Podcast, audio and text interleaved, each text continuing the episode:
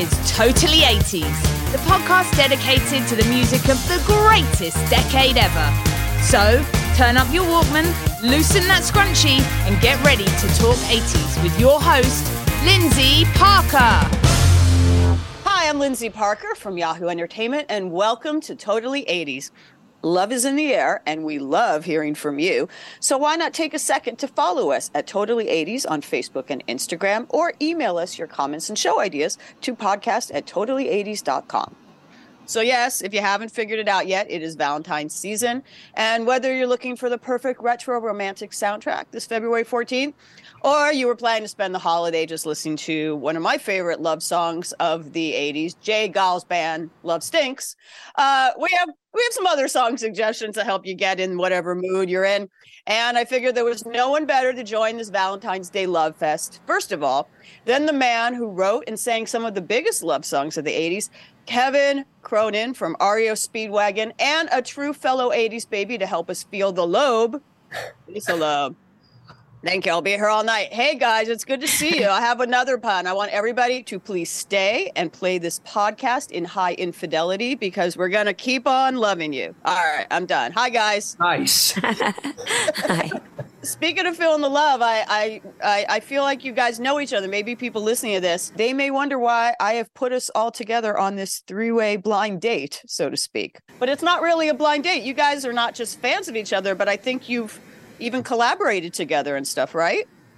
Well, Lisa and I like to foster the idea of people from different decades actually communicating. It's a, and I know it's a bizarre concept. It's something that we're, we're we're working on, Lisa, and I think I think it's starting to spread. I think it's starting to catch on. Yeah, I think it's a whole new thing. I, I of course, was a huge, huge fan growing up of your music. And so along the way, Dweezil Zappa and I covered your song Keep On Loving You on a VH1 show. And it was a huge hit. Everybody loved it. And I loved being able to sing it. And then we met on, I think we met on a bus for a golf tournament, for a VH1 golf tournament, maybe.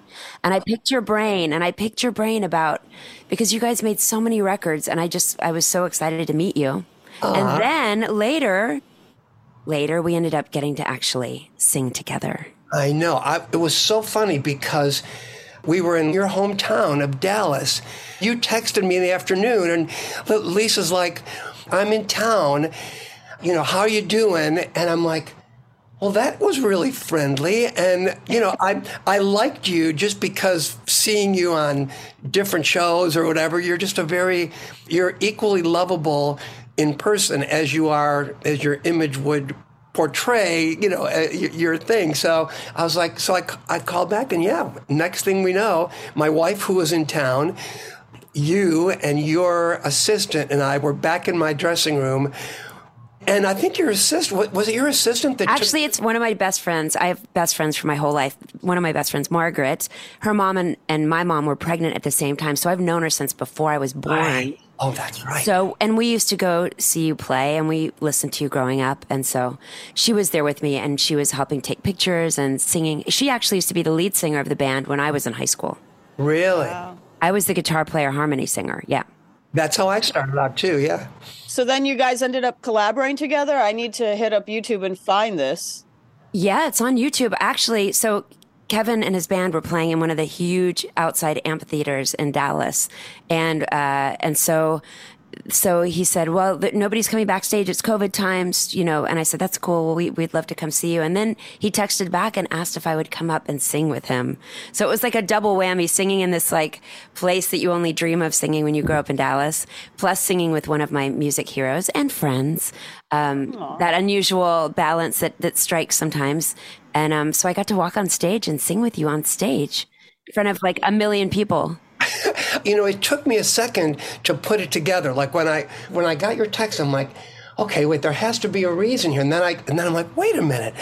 Lisa sang, uh, and, and, and I remembered that thing. And by the way, that was awesome. Your and Dweezil's version of "Keep on Loving You" was great. He, I love the way he plays the solo. I mean, he just like, I mean, Dweezil, he's he's the real deal. That guy, you know. And uh, Yeah. Was there a not too secret romance going on, or was it? a yes, secret we romance? we did. We dated for a long time, and then and then now it's like 25 years later or 20 years later, and I'm married with children. Yeah, Nice. in between your Dweezil relationship and you getting married, you, speaking of VH1, had a show all about finding love, number one single on E actually. It ended up Oh, being okay. on E, the E channel, because I think VH1 wanted me to be more dramatic and cry. And I, I have this feeling like I, uh, it was the early days of reality shows and I wanted mine to be real.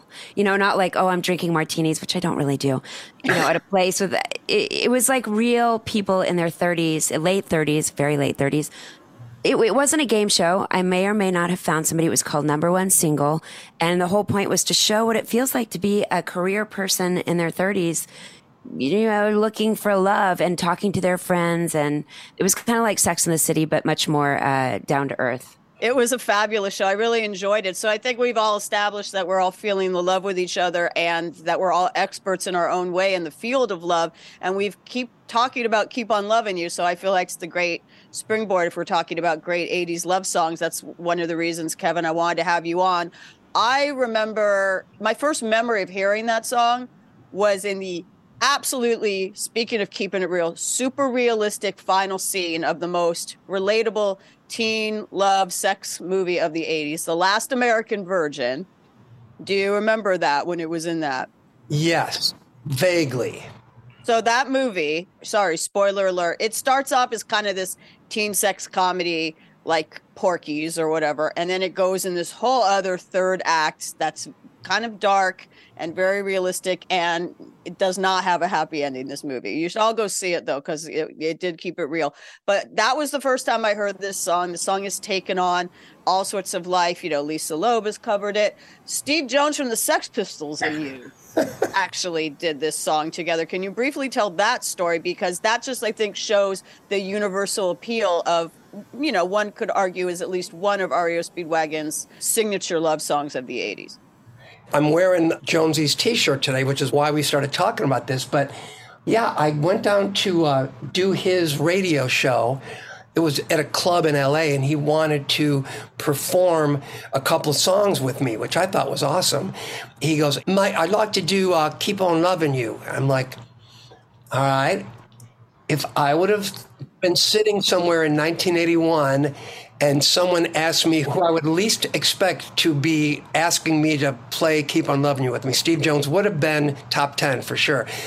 Turns out, I mean, he's like the, the nicest guy in the world. He told me that, and I don't know, maybe this, maybe I got this wrong, but I, I understood that he was taking a shower, got this idea about Keep on Loving You, grabbed a guitar. Instead of getting out of the shower and picking up a guitar, Steve Jones decided to stay in the shower and bring the guitar in the shower with him and work out this guitar part for Keep on Loving You, which he subsequently taught me because I wrote the song on piano and had never been able to figure out how to play it on guitar. So there you have it. The circle is is complete the circle is very complete but th- it's interesting because I, I just i've been we've all been citing this as you know an iconic love ballad but it's kind of interesting you know i you, you know i want to ask you kevin about writing this song because it's it's not really like it's kind of like i'm putting it in a category sort of of like when people dedicate like a couple of other 80 songs like Every Breath You Take by the Police or The One I Love by REM and they like dance to it at their wedding and then it's like are you listening to the lyrics? Keep on Loving You isn't really like a just straight ahead love song at all. Like it's it's got an interesting story behind it. Yeah, I want to know. I want to know about the snake all coiled up and hissing. Oh boy. Yeah.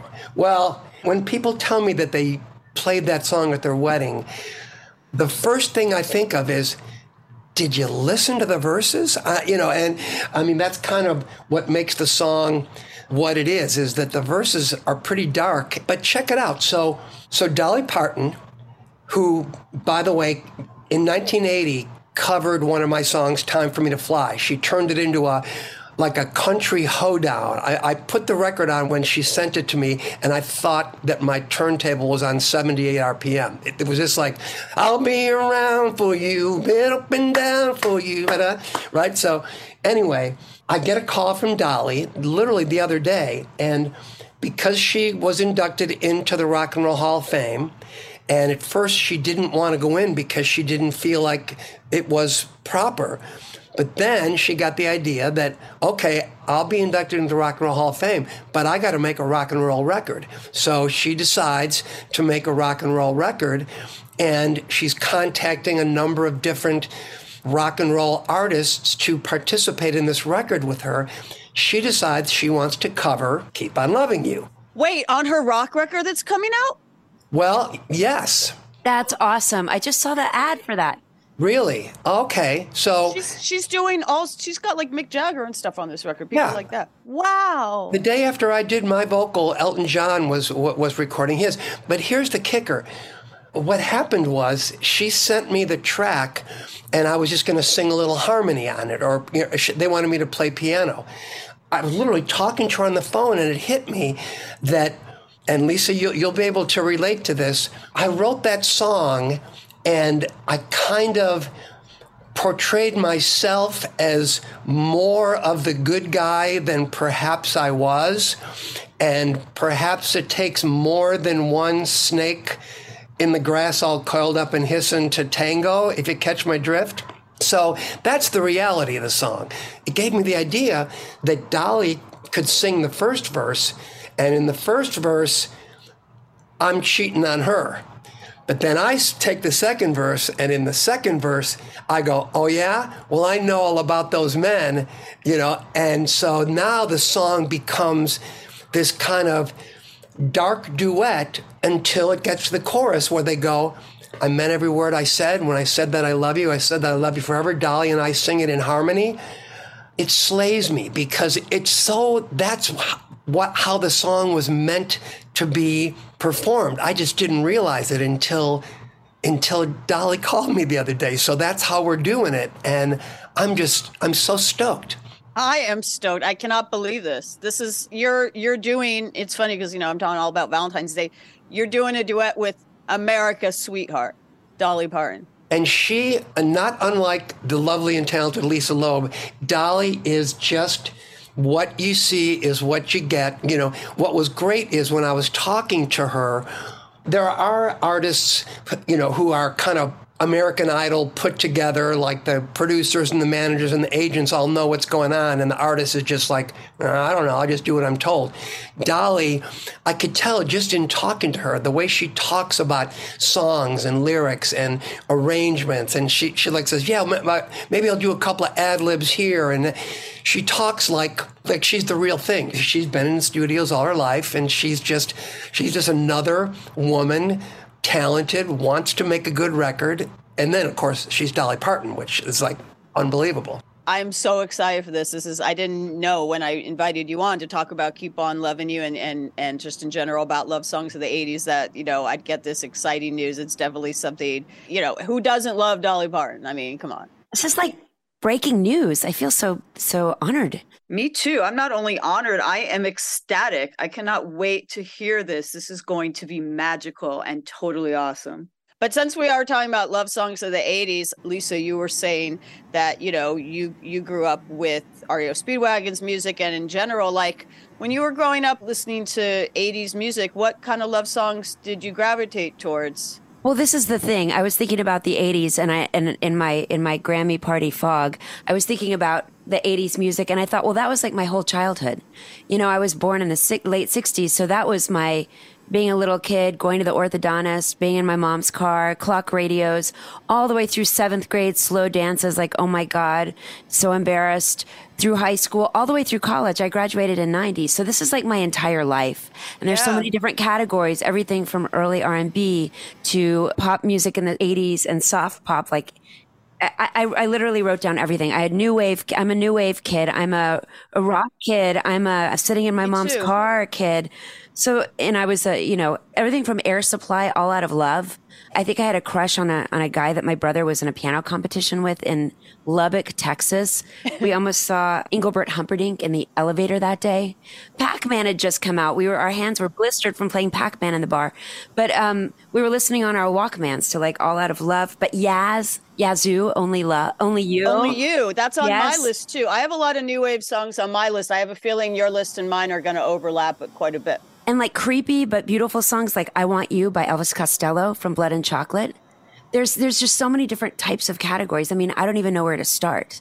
it's interesting because Hi Infidelity was kind of like a concept album about love and, you know, maybe the darker side of love. And one such album that is my soundtrack every Valentine's Day and that I still probably listen to. It's actually the first album I bought with my own money and I still listen to it probably once a week at least, is The Lexicon of Love by ABC. That entire album. I mean, there's a song on it called Valentine's Day, so I got to bring it up. But like Poison Arrow, Shoot That Poison Arrow to My Heart, The Look of Love, the best song on it and one of the best breakup songs. You know, it's funny because I'm talking about love songs, but oftentimes love songs are sad, like, you know, as we've just established in this conversation, are about, you know, things not going so right, is ABC's All of My Heart.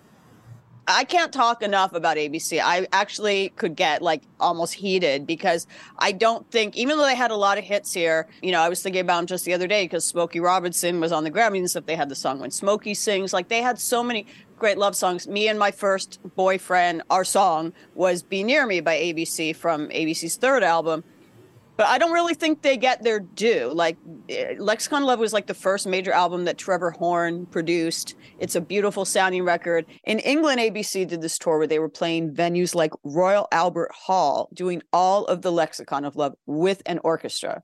And out here in LA, they play smaller venues, so they only do like these kind of like package tours with other 80s bands. The Lexicon of Love is a classic. And whether someone's like going through a breakup or wants a makeout soundtrack, I think it kind of checks all the boxes and suits all the needs. So that's my ABC soapbox. Oh, wait, let me ask you, Lindsay, have you shared that with the band? Have you shared your love of them and how their music has affected you? Because I don't think people understand how much that means when someone who is especially when anyone picks you know loves your music but especially when someone who's in the business of loving music loves your music. So going that deep, I mean, it really does mean something. People, I just play, it was playing concert the other night and then somebody said, I bet you get sick of this, but I just want to tell you. And then they went deep on certain songs that I'm like, no, I, I actually, that, that does mean a lot because I am also a music fan and right. I know what it's like to be in the audience looking at the stage saying like, play number seven on the B side. Like, oh my God, they heard my song. Well, I think Martin Fry of ABC is pretty aware of it because I've interviewed him more than once. But the last time I interviewed him, which was on Zoom, I may or may not have held up my copy of the Lexicon of Love that I bought as a child, like that I still own, and like held it up on the Zoom for him. So yeah, I'm pretty sure he knows. But I will never tire of not only telling him how much that record meant to me, but just anyone, people listening here, because I think I think ABC should be playing with an orchestra at the Hollywood Bowl. I don't think they should be playing small clubs or whatever. I think I think they were a really important band of the 80s. I would love to have Martin Fry on the show. So that's that's like my go-to Valentine's Day soundtrack or soundtrack of my life. But my number one love song of all time and and love actually my, literally my favorite song of all time is More Than This by Roxy Music. I think that's a beautiful song. So those are two things I'd volunteer now. But Kevin, you know, besides love songs of your own, what are some 80s love songs that are like kind of your go-to soundtracks for when you're feeling the love? You know, one thing as you were talking, love songs, one of the great things about them is when you hear the song that was your song for your first boyfriend in Lubbock, Texas, you never forget those songs. So there's a connection to those youthful relationships, which all add up to the relationships that you end up in as an adult. But you, when you hear those songs, you remember, them. like, I remember. this isn't really an 80s love song, but when you're talking about my my song with my very first love, my first girlfriend was Handyman, not the James Taylor version, which I freaking love. It's one of my favorite records ever. But it was the Del Shannon version. Mm. Come on, come on, come on, come on, come on. It was just like, oh, you know. But uh, okay, 80s love songs. Let me get back on the topic here. Well, I think I would have to say my favorite 80s love song is by the band Foreigner. You know, there's certain bands from the 80s, REO Speedwagon included, who kind of become a punchline sometimes. It's like, okay, you know, I, I get it, whatever. But the truth is, if you listen to a record like I Want to Know What Love Is by Foreigner, you listen to Lou Gramm's voice, you just take in that melody and take in that choir behind it. And I mean, it's just a powerful record. I remember the first time I heard it, I just, it stopped me in my tracks. And Yeah, I want to know what love is, man. That that record.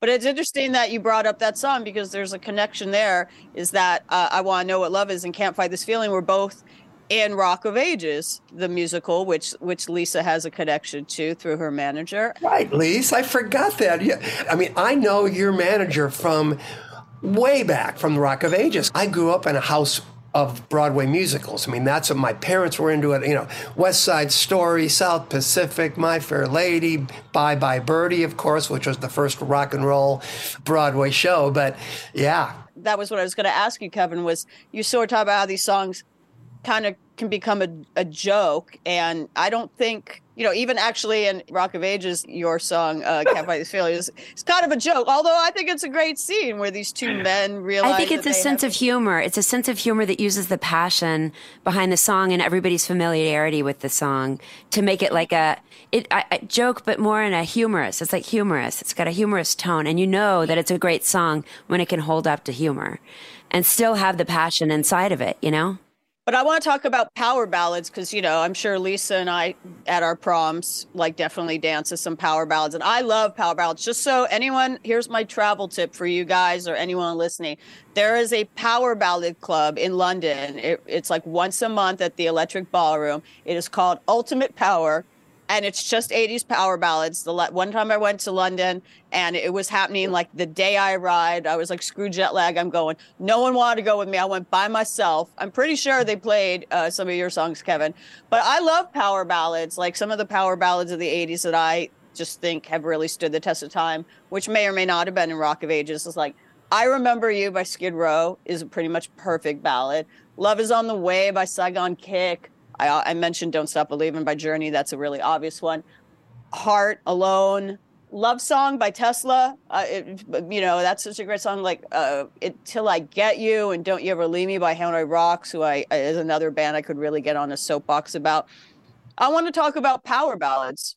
How about Everything I Do, I Do It For You? That, I mean, that was, it's kind of a perfect song in that way. You know, Bryan Adams sings his ass just off. Just like heaven, just like heaven. No, there you go. I go. actually, I went to, I actually, well, this was the thing though. Power ballads to me make me nervous. I hear open arms and I get nervous. I sweat because oh. I'm like, I just wasn't a kid who was dating in high school. I was a kid, I became a DJ. I became a DJ for parties because I would be at the party, but I wouldn't be dancing at the party. No one really, really would ask me to dance. I was, but I acted cool about it. But so power ballads come on and they make me nervous. it's so interesting how you're how we can have such personal triggers or associations with songs. I was a new wave kid and my parents had some people visiting from out of town and, and there was a journey concert with Bryan Adams opening. When Bryan Adams was still he was he was mainstream, but he was a little bit more alternative mainstream when, when that album came out, that first one with cuts like a knife yeah yeah another friend of mine who was more of like a mod we were into like the the who and the specials and stuff like we were like oh we have to go see journey and we were very judgy and new wavy and we went to see the concert and we went to see it and it was amazing and Steve Perry singing at the time. Yeah, and right? Steve yeah. Perry was singing, and you go back and you're like, these are all amazing songs. And sometimes we do that thing where we we hear popular songs, and if we're too cool for school, we poo poo the band. We're like, eh.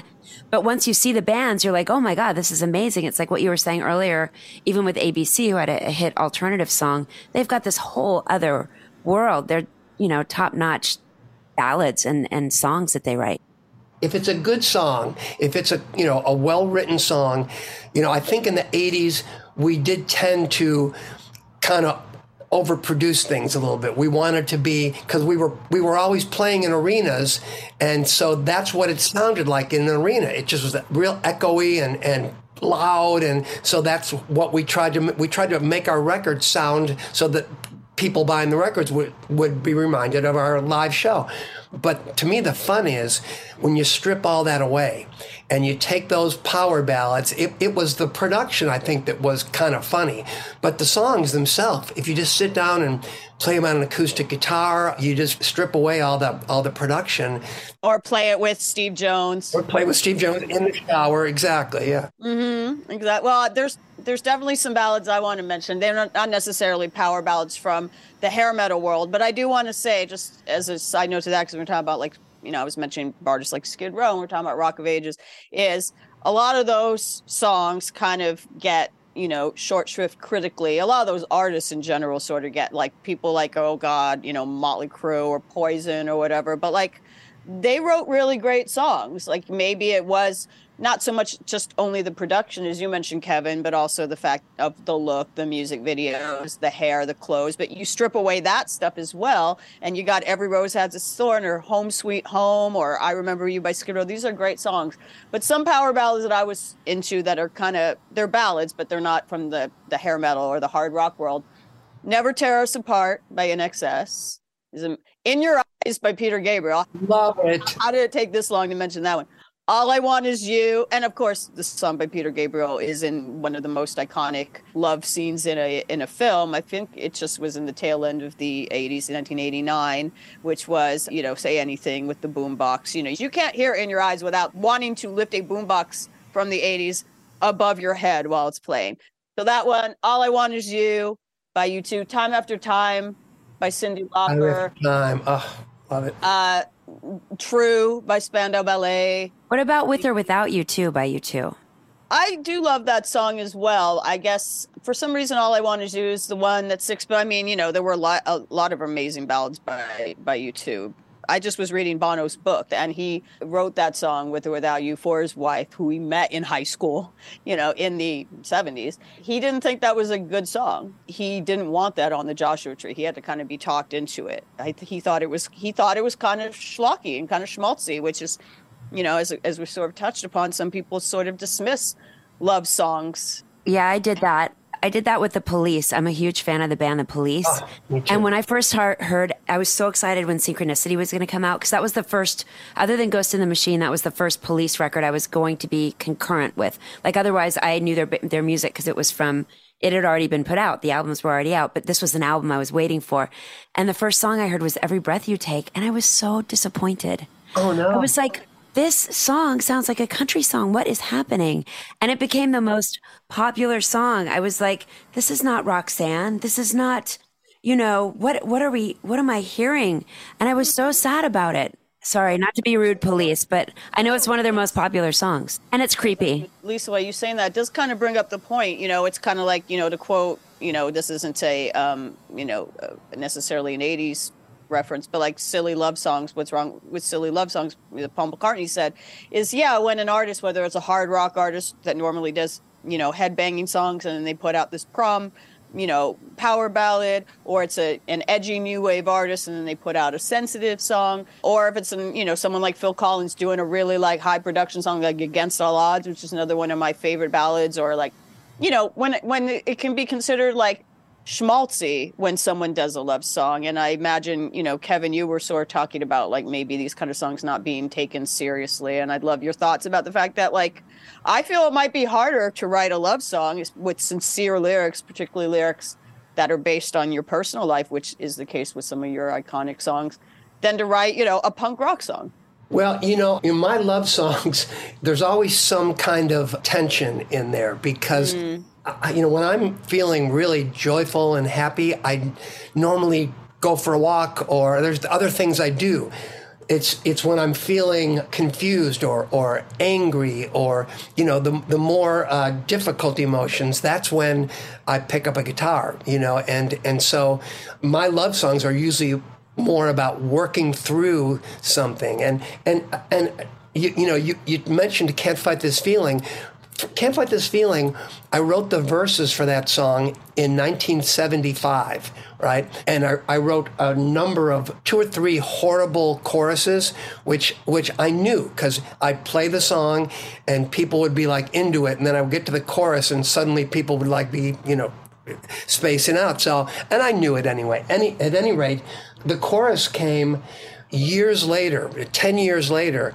And what I realized was that I thought the song was about the girl, but the song was really about myself. It was about my inability to express myself. And, and you know, I, I loved her from afar and I couldn't get the nerve to just be real and just go, I, I like you. When you, you want to go have some ice cream. You know, I mean, I couldn't, I just couldn't go there. And that's why, you know, 10 years later, as I'm struggling with this, REO Speedwagon needs a follow up to Keep on Loving You. And I know I've got these verses.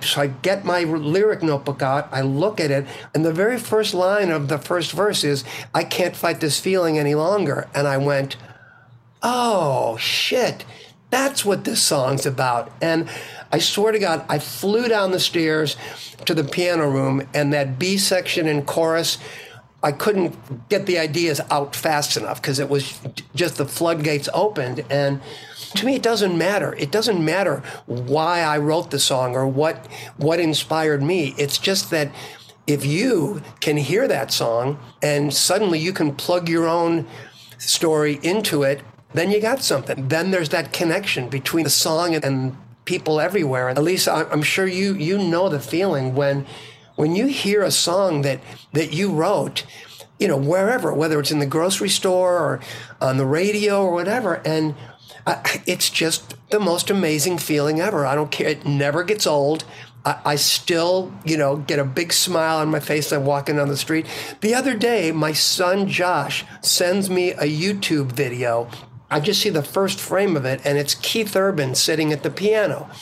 So I press the, the go button, and turns out that Keith had been coming on for his encore in, in his arena tour. And he says, he goes, Does everybody want to sing along? And the crowd goes, Yeah. So, and then he starts the, the chords of Keep on Loving You. And I'm like, Wait a minute. Are you telling me? I'm thinking this in my mind. Wait, so this song, this little song that I wrote in the middle of the night, never thought anyone would ever hear it. Now, Keith Urban's on stage and he stops when he plays the verses and when he gets to the chorus, he stops and this entire arena of Keith Urban fans sings the chorus. And I'm sitting there and I'm just, it's mind blowing. I mean, I, I was. Uh, this is crazy. So if we're keeping track for the listeners at home, keeping track, this song has been covered by Lisa Loeb and Dweezil Zappa, Steve Jones of the Sex Pistols, Dolly Parton in the shower, Dolly Parton, and Keith Urban. And that's just in this conversation. I mean, I imagine if I went on like song facts or who who cover, like there's probably I mean, that's a universal love song right there. That's a message that everybody obviously can re- I think it's kind of a unique message in that song to go back to that song. I there's not I can't think at the top of my head another song, at least written by a, a, man and sung by a man originally, that kind of has the viewpoint of that song. But there's a message in that song that people clearly relate to. People have been in that position before, and that's when you know you've written a really great love song. Congratulations. Well, thank you. I appreciate that, Lindsay. Yeah, it, it uh, you know, as our bus driver says, even a blind sow finds an acorn once in a while. You know. well, you did. You didn't just have one acorn. I mean, you know, you. True. All right. I found a couple. a couple. Well, what as songwriters, we're sort of getting into the topic of songwriting now. For both of you, what constitutes a great love song? I mean, obviously, for as, as we've established, you know, it's hard to separate the love song with the connection it has to a moment or a relationship or a memory in your personal life, and that is you know obviously the case especially when it comes to love songs there are songs that you know whether you understood the verses or not, that you played at your wedding, that you had at a prom, that you know you had your first kiss to, your first date to, you dedicated to someone. But in general, what constitutes a well-written, timeless love song that 40 years later people will still be listening to and covering, etc. I have to say, it's funny when you when you say that because some of my favorite songs, you know, these these big ballads, also like "Just Like Heaven" by The Cure or "Bizarre Love Triangle" by New Order. There's this feeling of longing that I hear. Mm. It's not always a straightforward love song, and it's exactly what Kevin said. I some of my best love songs are not songs that I even wrote from my own heart because when I'm in love, just like you said, it's funny. I tell the story on stage. When you're in love, you go get an ice cream or you go, you know, skip down the block. You don't get on your bed and take out your pen and write in your diary, dear diary. You so so some of the best love songs that I've let myself write. They're not great, but their love songs, are, positive love songs, are when somebody assigns me. You know, there's a movie to write mm. about. There's like a, a scene to write about.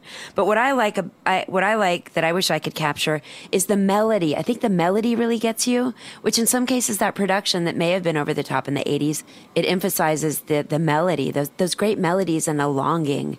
I feel like a lot of longing, which does have looking at love from a bunch of different angles. It's not just I'm in love.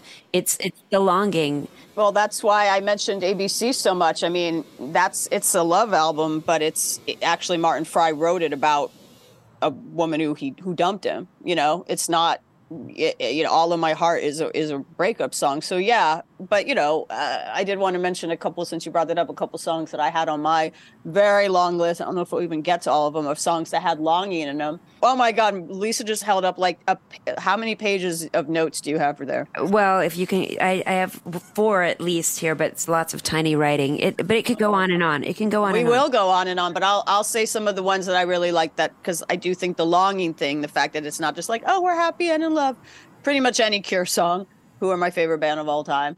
Careless Whisper by Wham and George Michael, of course. Uh, there is a Light That Never Goes Out by the Smiths uh, L'Amour by Erasure, Wishing by Flock of Seagulls. To go into a little bit of rap, I just need to give LL Cool J some credit. I, I don't think there had ever been like a love song in the hip hop world until I Need Love by LL Cool J came out. I don't think like Drake and all these people who are like sensitive rappers who do sensitive love songs would exist without I Need Love by LL Cool J. And then I don't know if this is a longing song because I do kind of feel that if a man did this song, it would have come across as kind of creepy and stalkery a la Every Breath You Take or I Want You by Elvis Costello. But Burning Up, my favorite Madonna song, is pretty much like I have no shame. I'm throwing myself at you. It's kind of almost yeah. like a female incel song. It's kind of like, I know you say you don't love me, but I know you do. You're just afraid to admit it. And, you know, that was definitely a song that I, at least in my own head, you know, dedicated to lots of unrequited crushes back in the day. You know, what about Prince? Prince. There's so much Prince. I would die for you. Uh, any songs from Under the Cherry Moon. Um, modern English, I'll melt I'll melt with you. That that's that just has a the melody has a feeling of longing. It does. And the way he sings it too, I think. I think the longing. See, I, and this is kind of new for me because I always used to think that that the lyric was, you know, if the emotion that a writer puts it puts out to write a lyric, especially if it's a vulnerable lyric, a, a lyric about longing. I agree with you, Lisa. I think the the best love songs are not about "Hey, I'm in love, everything's great." It's it's about I'm in love, but I can't express it, or I'm in love and I'll never reach her. That's, those are songs too. As somebody who want, you know, like I remember being a teenager and wondering if somebody liked me or not. You know, like I hope the guy feels like he just can't express himself and he's trying to break through that wall. Maybe one day he will. Right that's why I liked Alone by Heart as well, because it's about wanting to, you know, which I mentioned a, few minutes ago, which is about wanting to tell someone kind of similar to Can't Fight This Feeling, like, how can I get you alone so I can, you know, I was going to tell you tonight and then I didn't get the chance and whatever, you know,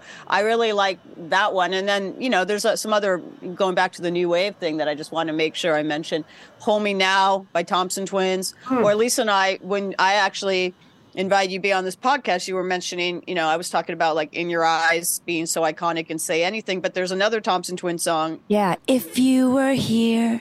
It has that feeling of longing and it plays in a movie over a very romantic scene. 16 candles final scene.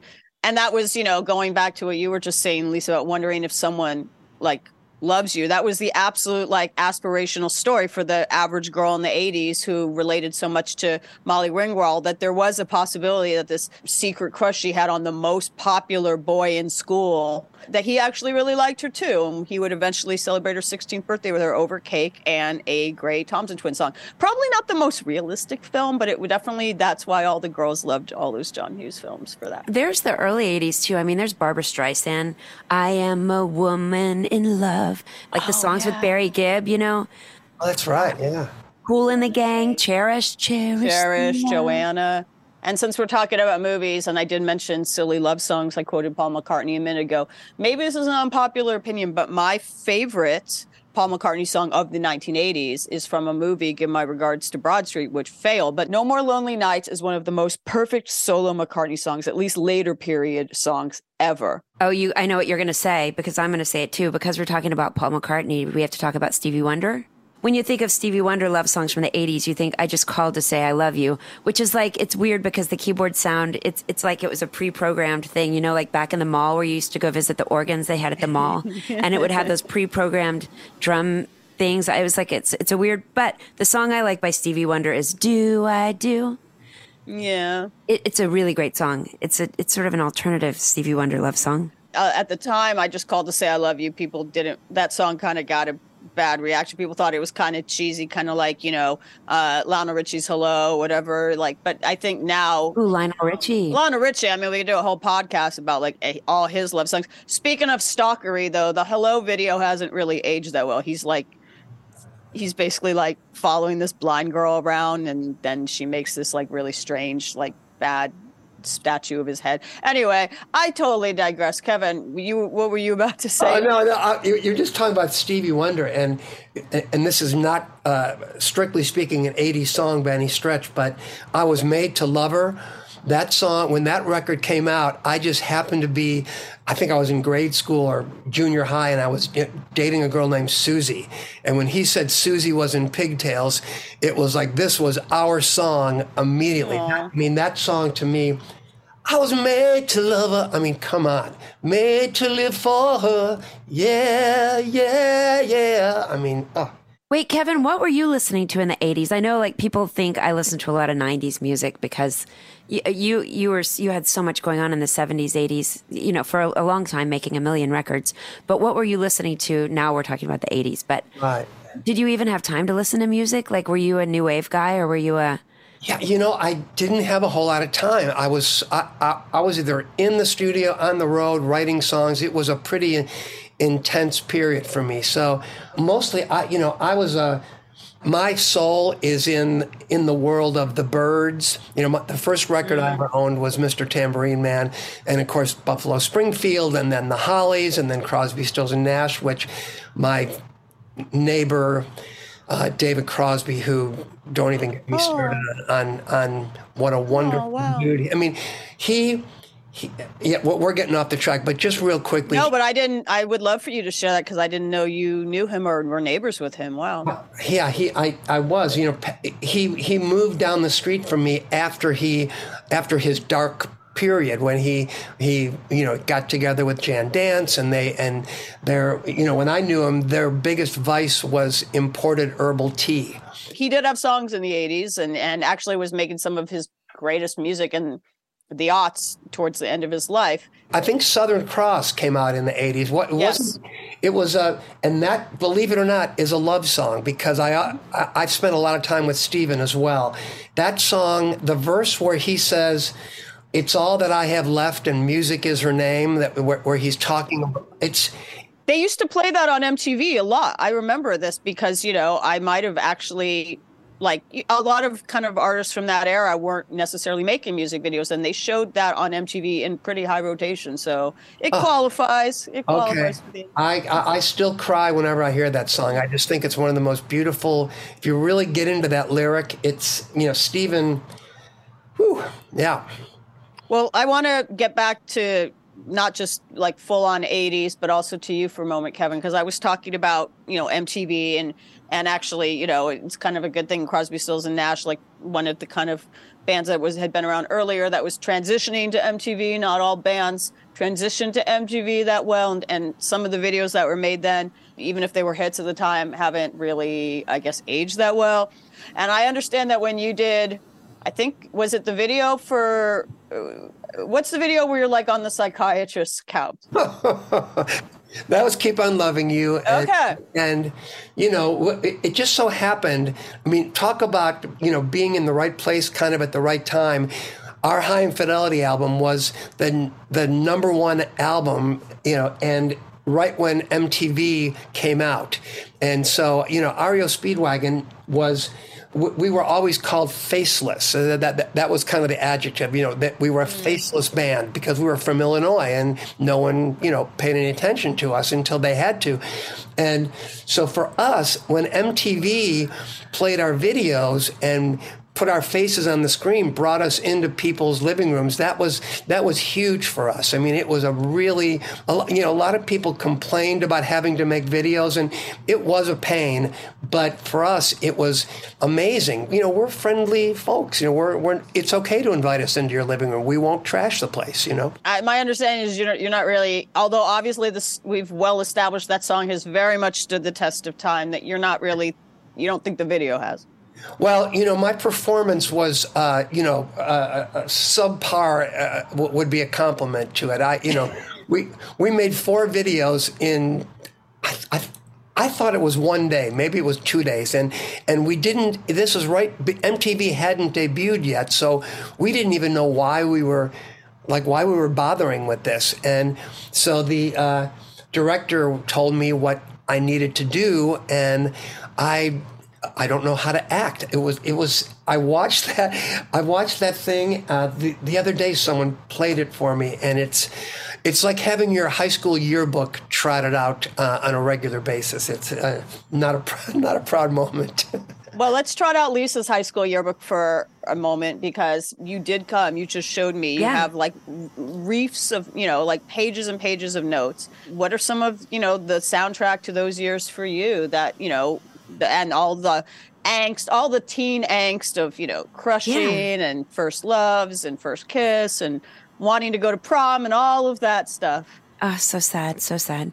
Um, at 17. Yeah. Um, mm. I, I was, I, I keep forgetting we need to talk about Hall and Oates because. Oh my God, you know, one on really one. Big, yeah, or Kiss on My List, You Make My Dreams Come True. Those were songs that it was like preteen songs that like, oh, you could fall in love. You make my dreams come true. Did you have a crush on Daryl? Lisa? Yeah, I like oh, Daryl. Yeah. I, I like Daryl. I got to actually I wrote my song "Stay." I missed you because Daryl Hall was looking for some solo songs. I heard a friend of mine who worked at BMI told me that Daryl Hall was looking for solo songs so I was trying to write a song like uh, more like the older songs, like Sara Smile, like those bluesy kind of. Bang, dick, and bang, I wrote this groove, and then by the time I got into writing the song, I realized that that opportunity wasn't happening. I got to tell him that I had written the song for him, and so now when I see him, I actually it's you know one of those things where you actually are having a conversation once again with you know, and also John Oates, who I really love. Yeah, John Oates too. I, so kind. He's such a nice guy. Yeah, I never knew that that fun fact about Stay. That's I would love oh, yeah. to see Daryl Hall cover that. Paul Young covered one of his iconic love songs. Yes, every time, every time you, go, you go, away, which is also such a Daryl Hall and John Oates yeah. song. Every time you go away is such a beautiful love song. Again from a movie, right? Did Paul Young play at Live Aid?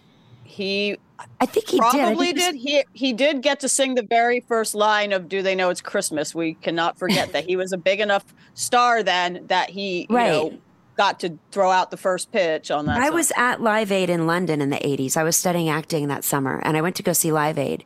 And I feel like he was the first artist, but maybe I'm wrong.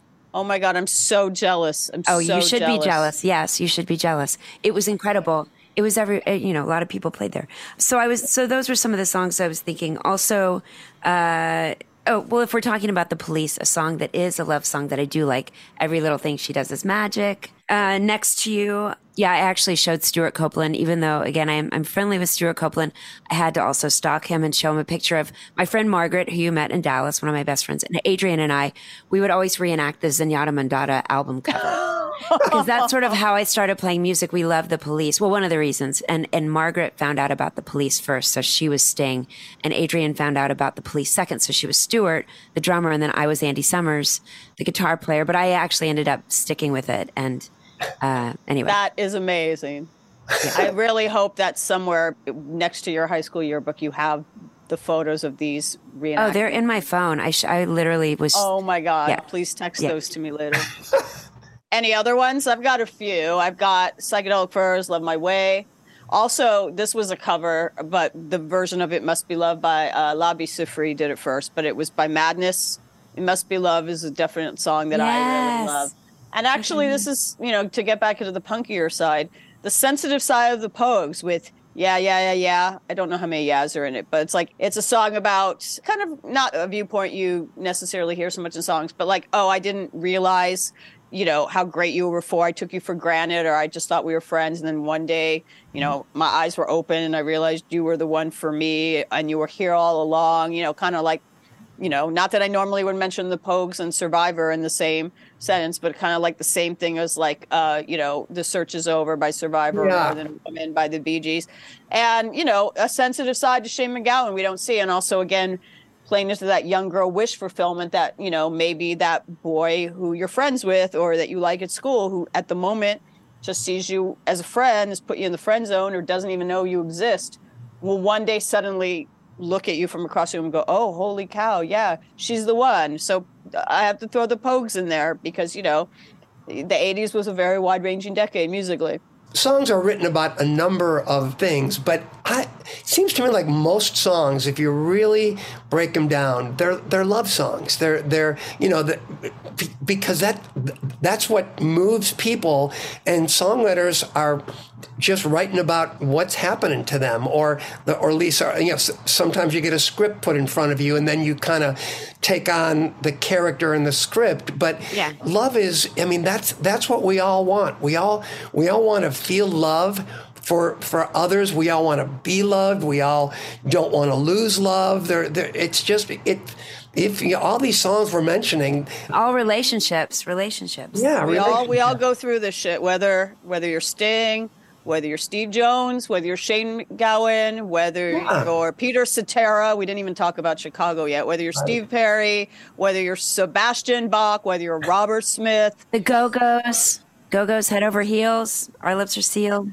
and our lips are sealed. I mentioned, you know, madness, which brings me to think about the specials, which brings me to think Oh, about yes. Terry Hall, who recently died. And Terry Hall co-wrote "Our Lips Are Sealed" with Jane Wiedlin because they had an affair when the Go-Go's opened for the specials on tour in 1980, and then like they wrote secret letters, uh, Terry Hall and Jane Wiedlin, and then Fun Boy Three with Terry Hall eventually did a really nice version of "Our Lips Are Sealed." Sort of a similar thing that I was talking about that idea of uh, the song by Tracey Ullman and Kirsty MacColl, They Don't Know, that against the odds, like other people don't believe in us and don't think our love is real or can last, but, you know, we'll prove them wrong kind of thing. There's so many ways you can go with love songs, and we've really gone long with this, but I wanted, before I wrap the, up this love fest, because Lisa, you had all these notes, I want to make sure that, uh, Yes. that you got it. I'm good. I mean, th- we could go on and on. There- There's so many good love songs. And you feel, as a music maker and as a music listener, when you make a cool mixtape for someone, you want to show them all the sides of you from Aha all the way to Barbra Streisand, all the way to, you know, Led Zeppelin and REO Speedwagon. You want to show them everything. We can't. There's just too much music out there. Absolutely, but this podcast is making me want to find those old mixtapes that I'm sure we all made for people. I have mine over right over there behind me. I've got Oh those cassette God. tapes and my little cassette recorder. It makes me want to sit and write a song. I see that that hotel room bed behind Kevin, and I'm like, oh, you got to grab the guitar, the ukulele, and like, ooh, I want to make myself an assignment to write a kind of a love song. I would absolutely love that. If I could say that the Totally 80s podcast inspired you guys or anyone listening to write a love song, I would say our work is is done. I would absolutely say our work is done. And probably we should wrap the conversation with that because, you know, I'm just feeling the love right now. I think that's a figurative high note to go out on.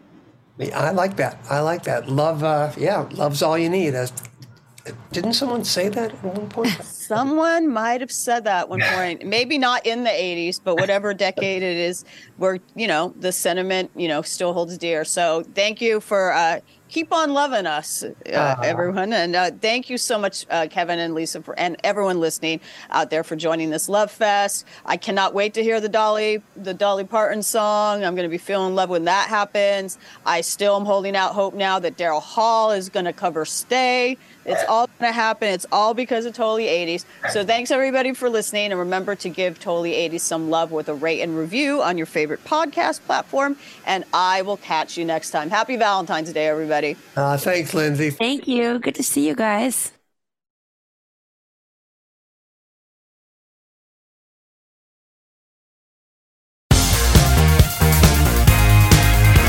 This was Totally 80s, the podcast dedicated to the music of the greatest decade ever. Don't forget to follow us on Facebook and Instagram at Totally 80s, and please leave us a review on your favourite podcast platform. Until our next episode, catch you on the flip side.